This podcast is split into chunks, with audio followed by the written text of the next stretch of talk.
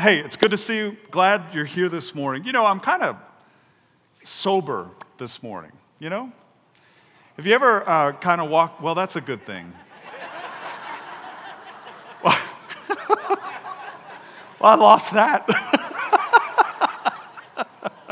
Maybe not so much anymore. Thanks a lot, y'all. David started talking about Baptists, and I had to dispel that. Anyway. Um, in all seriousness, good grief. Sobering, sobering. Uh, some of these texts that we've been going through are pretty sobering, right? And we think about the Lord coming back. And I'll never forget reading uh, something Spiro said years ago. He said that the day of the Lord, the day of Christ, this period of time that we're talking about, the rapture and all that stuff, and wherever you hold, you know, that the rapture is, I believe it's before the tribulation. Um, but the truth of the matter is, it's sobering to think that there's going to be a lot of people who do not believe in the Lord Jesus Christ and as a result are um, punished severely as a result. Think about that. That's, that's sometimes hard to kind of process, isn't it? When the Lord returns, it's going to be a glorious moment because, you know, the truth of the matter is we're with Him when He returns. And we're going to take some time and look at that in Revelation 19, and we're going to walk through some of those moments where Armageddon, or the campaign of Armageddon, perhaps a better way to put it, takes place. And when the Lord returns in order to defend Israel and in order to deal with sin and rebellion and the Antichrist and the nations, it's what, a, what a vision of the Lord and his power and his awesome majesty and his goodness, his righteousness, his justice.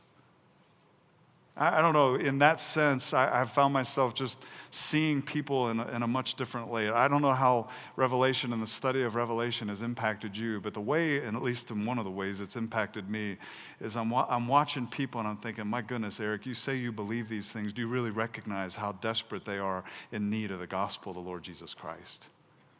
And that's something I think my prayer would be that through all these things, right, we, we look at what the Revelation's all about and we look at how sin has set itself up against God Almighty, the Holy One, and how God is going to deal with it.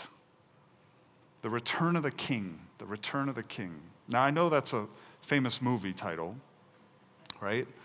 And it was interesting, years ago, if you didn't know this, uh, Tolkien, and uh, The Lord of the Rings. Love those books. I've read them many times, and I enjoy the movies actually. Um, but the interesting part was The Return of the King, the title of that. And when they put that into a movie, whatever amount of years ago it was, somebody wrote a really interesting article on this. And uh, they talked about the impact that this particular movie, because of the subject matter, would have for generations to come for the people that saw it who were unbelievers. Because what it did, it, it got into the consciousness of people the fact that there is a king that will return.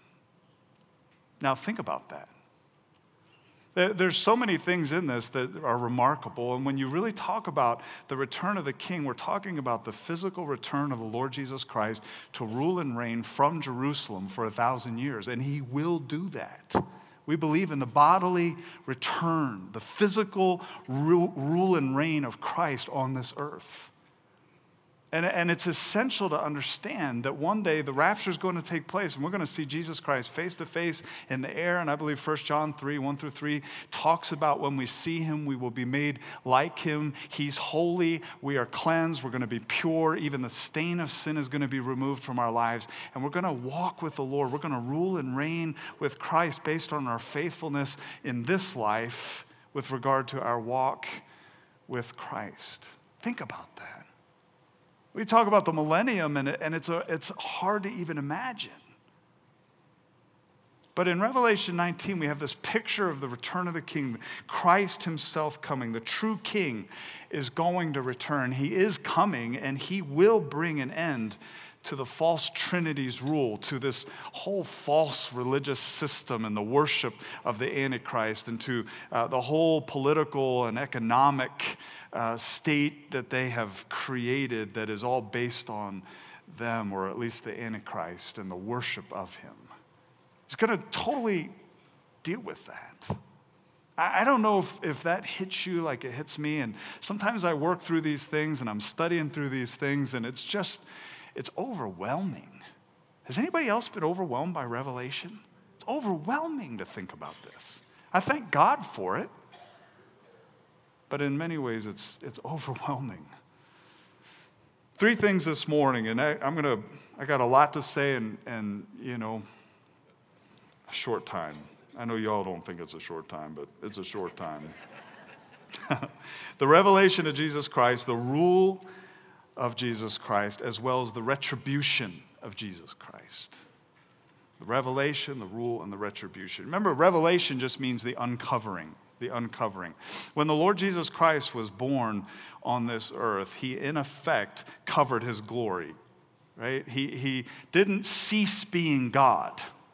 That's a, that's a wrong way of thinking about Jesus Christ in the flesh. He is God in the flesh. But what he did is he, in effect, covered his, the fullness of his true identity. And what we're seeing in Revelation is the uncovering of his full majesty and true identity as he comes and he deals with sin and he deals with the rebellious and he wins and rescues Israel back to himself. All those different factors. When we talk about the rule of Jesus Christ, he's going to rule the nations with iron. And we talk about the retribution of Jesus Christ, he is paying back those who have killed the saints, who have come against the Jewish people, who have rebelled against him and his rule. And in spite of all the seven year period of time and all the opportunity for people to recognize that the Lamb of God and the salvation in the Lamb uh, is available in the midst of it, they have rebelled. And so there's retribution, but it's just, it's righteous retribution.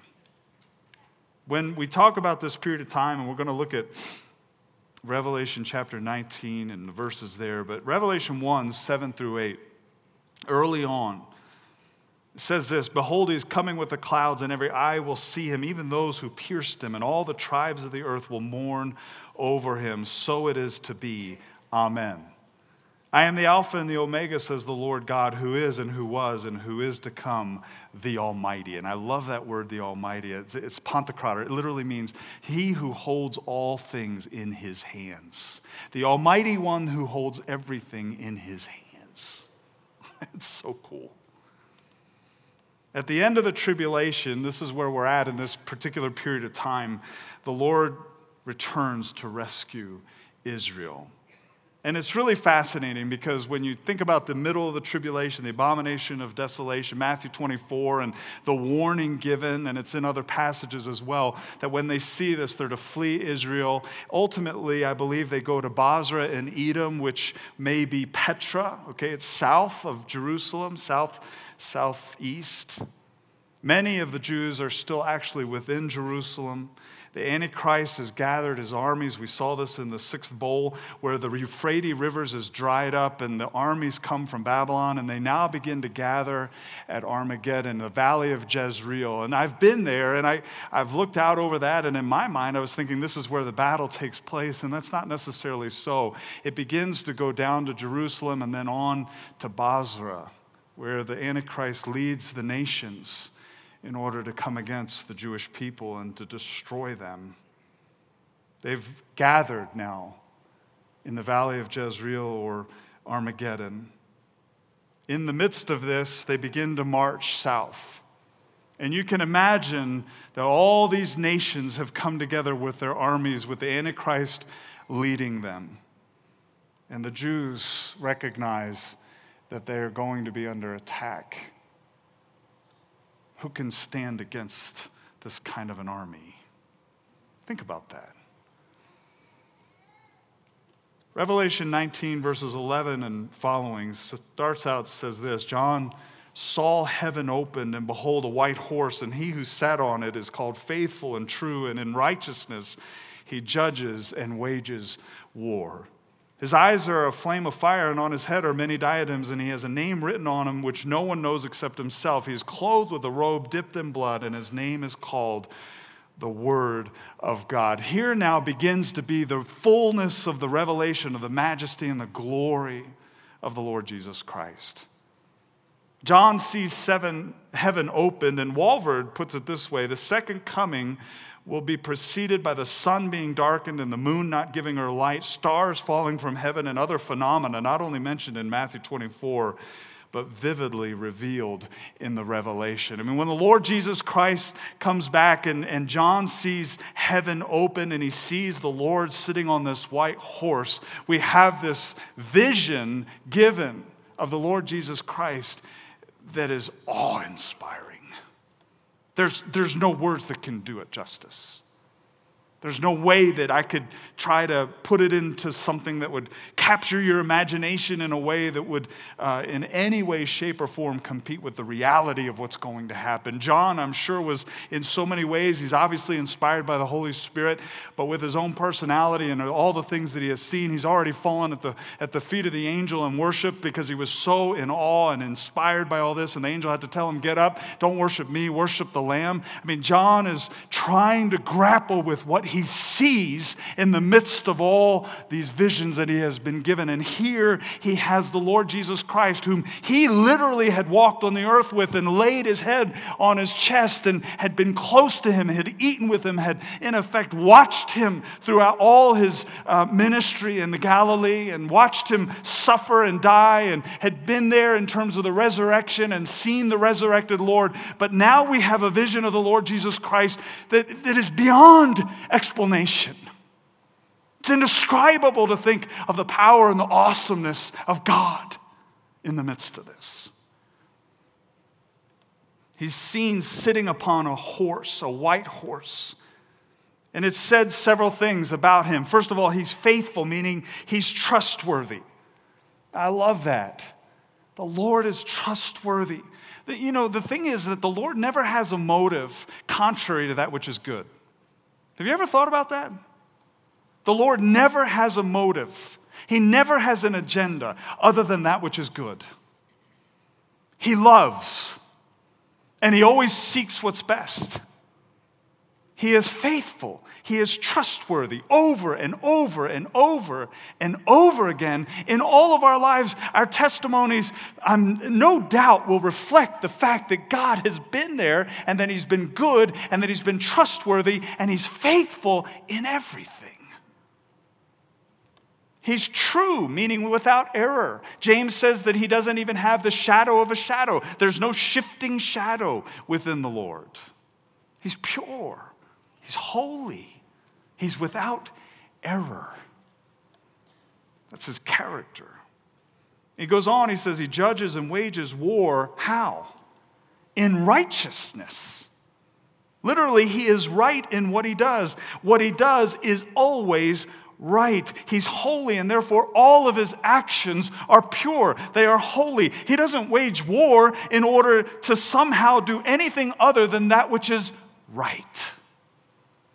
And in this case, we know why he's waging war. He's waging war because of the rebellion against him. He's waging war because creation is his, because all humanity is his, because the people of Israel are his. And so he wages war against those who would rebel against him, even when he has offered salvation, given his own life for it. His eyes are a flame of fire. He sees all and he understands all that he sees.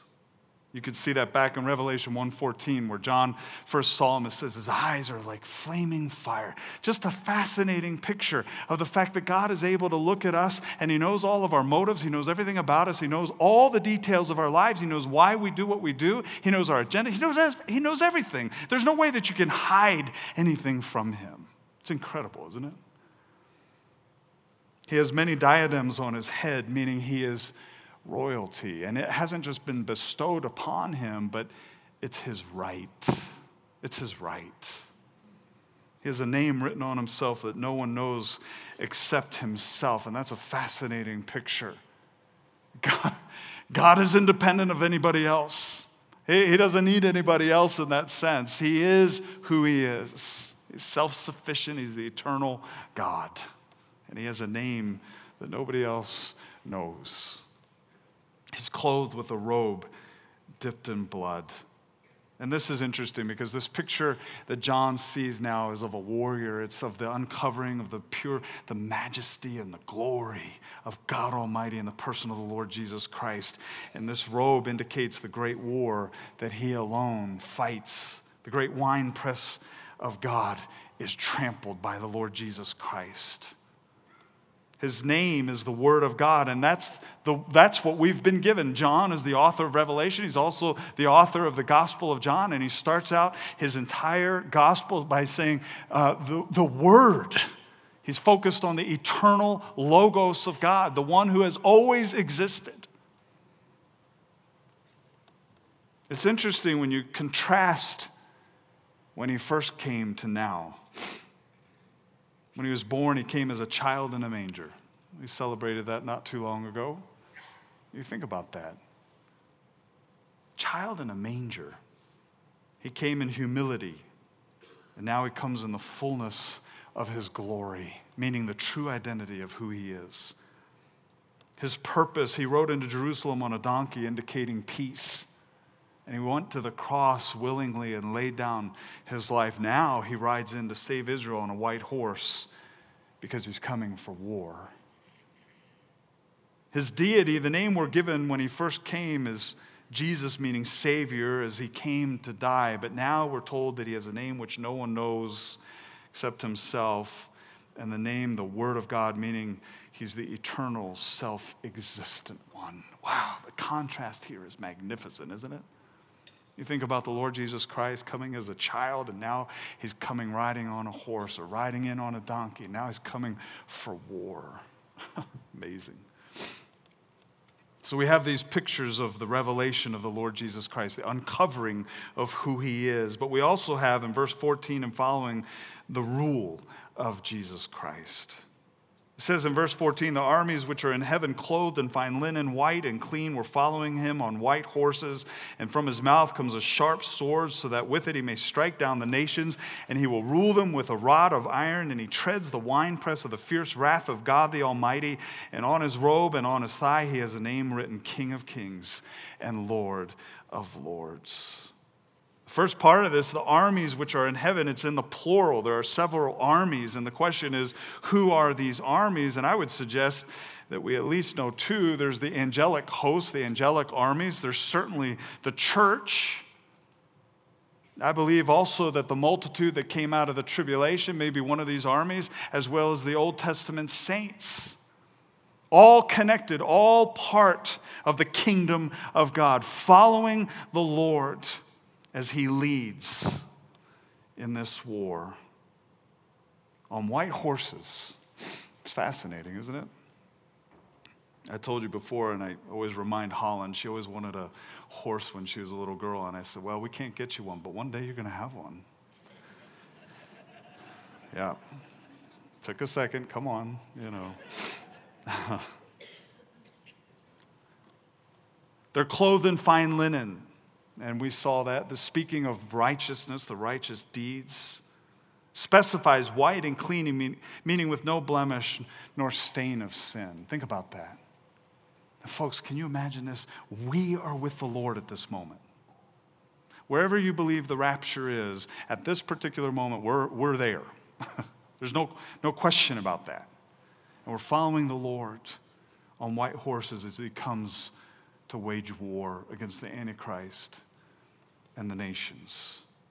At the Bema seat of Christ, which is where believers will stand in order to give an account for the work, our works will be tested. That's taken place. The church is purified. Anything that has ever happened in our lives that is not of God is burned up. Anything that is as a result of our walk with the Lord and our walk of faith remains and is precious. We are purified in that sense.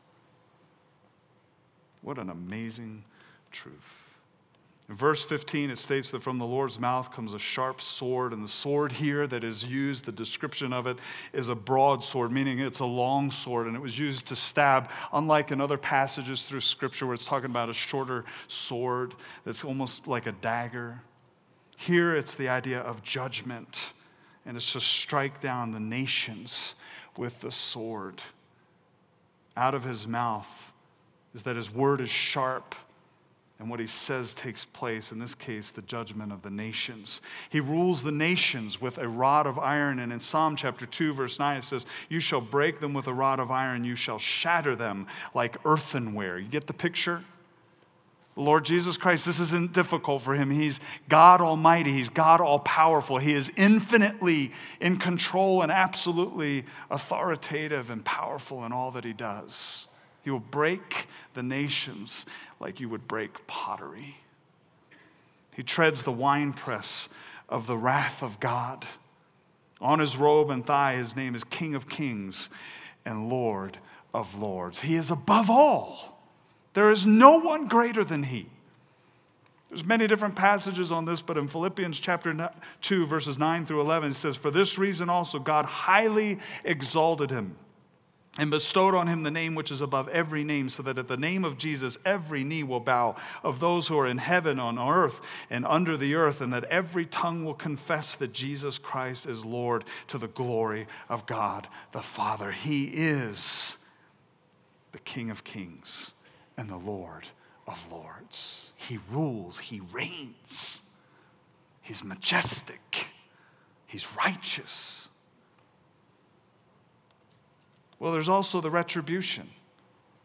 See, not only is going to rule, and he's not only coming back to wage war and righteousness and deal with the nations and break them like pottery, but there's the idea of retribution here. Deuteronomy chapter 32, verse 35 is a really interesting verse. Vengeance is mine, and retribution in due time, their foot will slip, for the day of their calamity is near, and the impending things are hastening upon them. Speaking of the wicked. Vengeance is mine, retribution is mine, to pay back what somebody is owed, what they deserve as a result of their sinful behavior, their rebellious attitude towards the Lord God Almighty.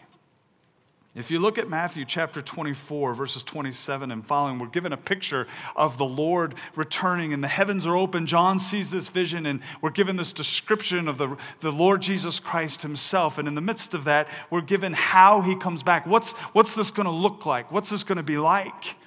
And in Matthew 24, verse 27 following, says, For just as the lightning comes from the east and flashes even to the west, so will the coming of the Son of Man be. Wherever the corpse is, there the vultures will gather, speaking of the judgment to come.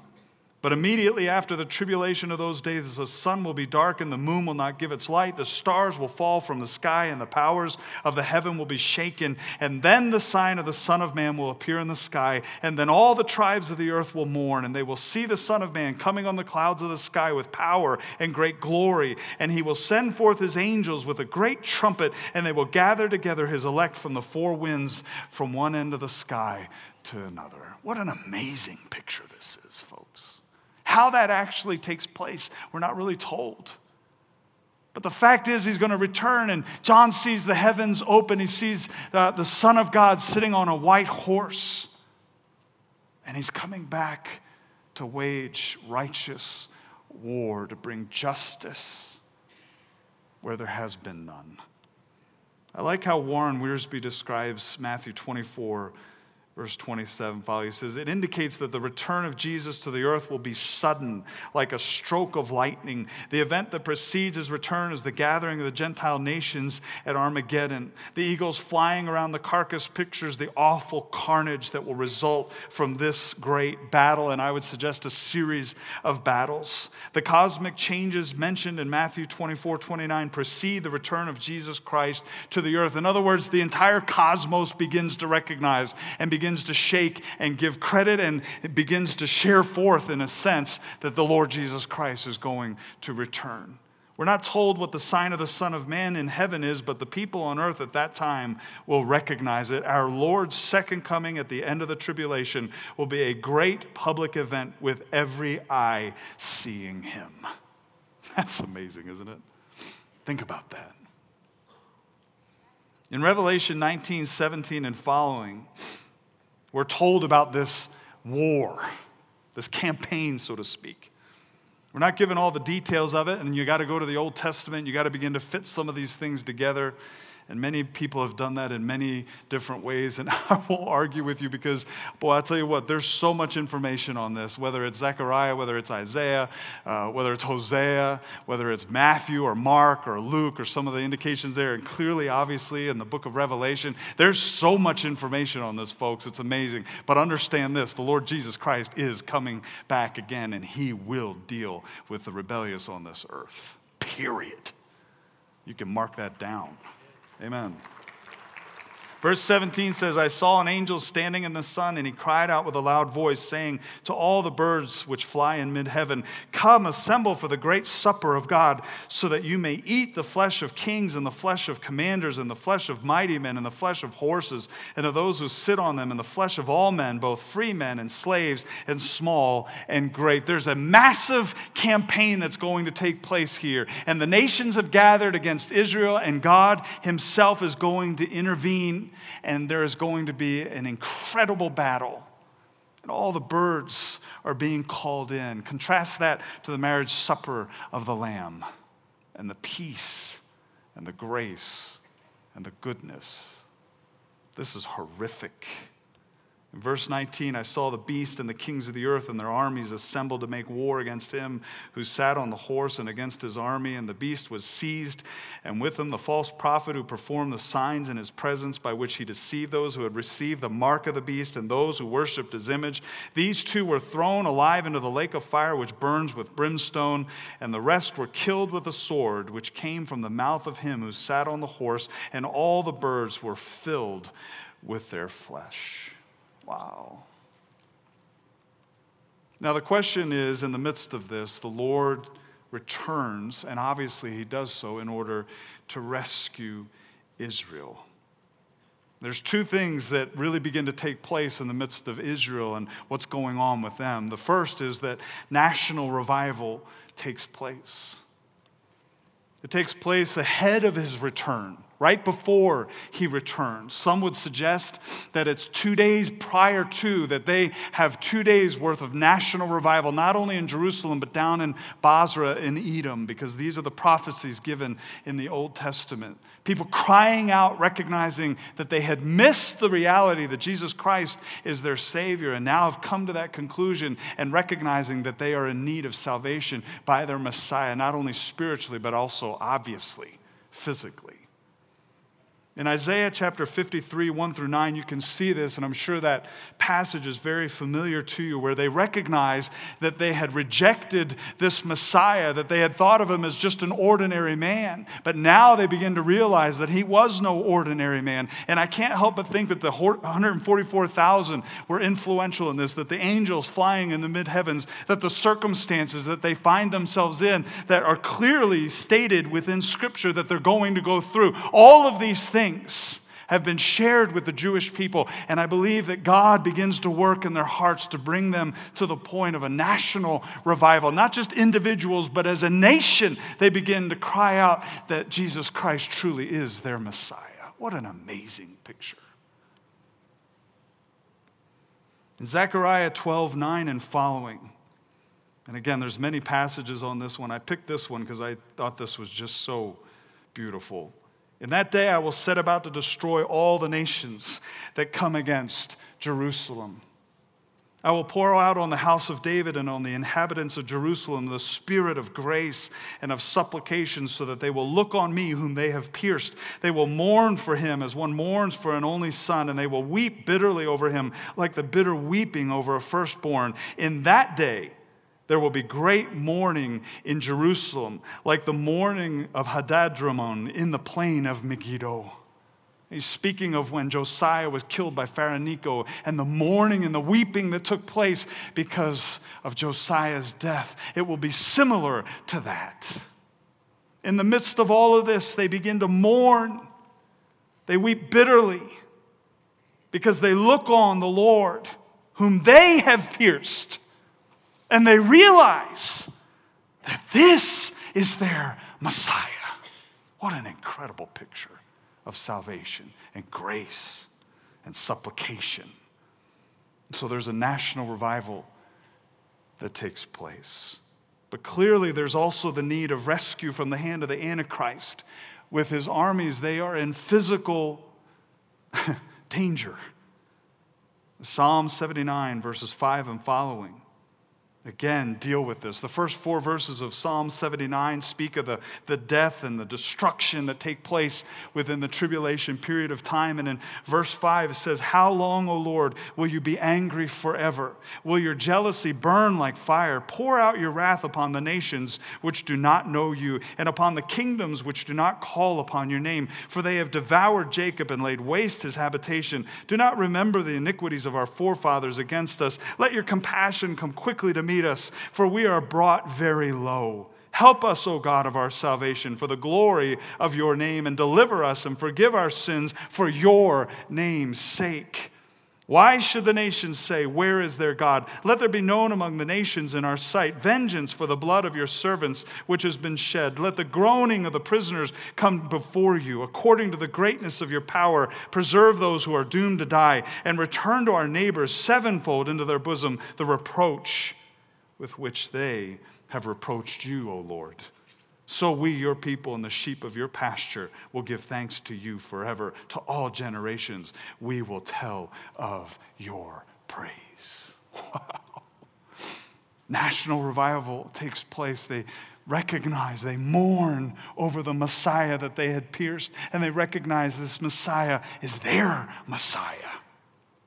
And they begin to cry out for salvation from the Antichrist and his armies that have come against them. I believe that they move from Armageddon to Jerusalem where there's a massive battle. And Jerusalem is defeated. The Jews there, many of them are killed. Horrible wartime crimes and all kinds of horrible things happen. And then they go on down to Bozrah, where this national revival now begins to take place for the Jews. And they've come against these people in Bozrah. They've come against the Jews in Bozrah, the Antichrist and his armies, and they begin to cry out, the Jews do, for God to save them. And the Lord hears them. Oh, I tell you what, sometimes, folks, I, I wonder how we view Christ. This revelation is such an amazing picture of God's faithfulness, that He's a covenant keeping God that he loves people, that he loves justice and righteousness, because that's who he is in the midst of this, the Antichrist is at the head of these armies, and it's really interesting. Here's this guy that has ruled the world, that has caused so many, so much suffering, has deceived so many. And in Second Thessalonians chapter 2, verse 8, we're told in effect that the Lord dispels him without any issues at all whatsoever. Then that lawless one will be revealed, whom the Lord will slay with the breath of his mouth and bring to an end by the appearance of his coming all the hope and all the, the belief, the deception that has been put into this guy. And when the Lord returns on his horse, followed by the armies of heaven, us in tow, the Lord slays him with the breath of his mouth without any issues at all. There's so much about that that's amazing. Think about that. All the nations have put their trust in something false and in one moment, the Lord dispels of it. See, when truth shows up, folks, no lie can stand. When light shows up, the darkness flees. And that's reality. That's God. And only God can accomplish that. Only God can do that.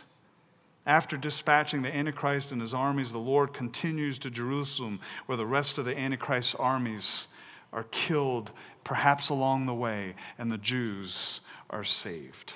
In Isaiah chapter 63, verses 1 and following, it's a fascinating picture of Isaiah having an image and asking uh, this incredible, majestic individual, What's going on here?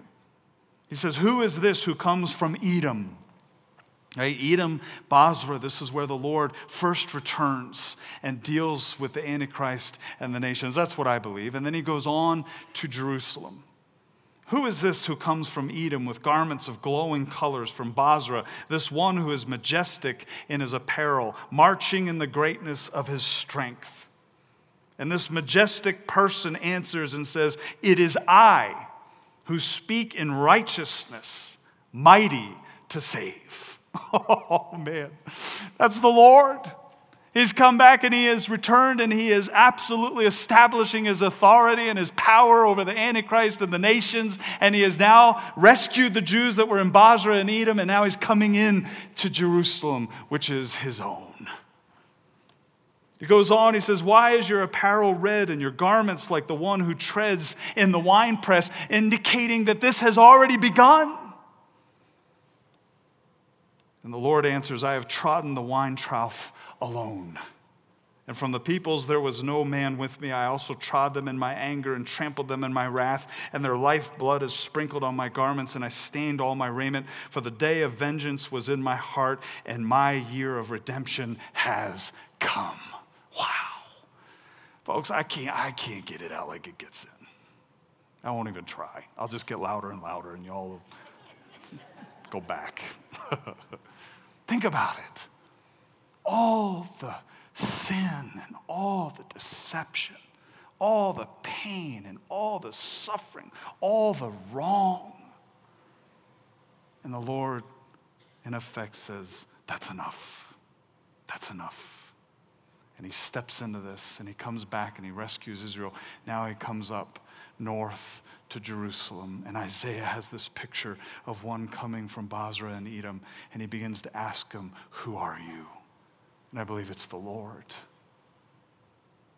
Well, in Zechariah chapter 14, verses 3 and following, we're told this.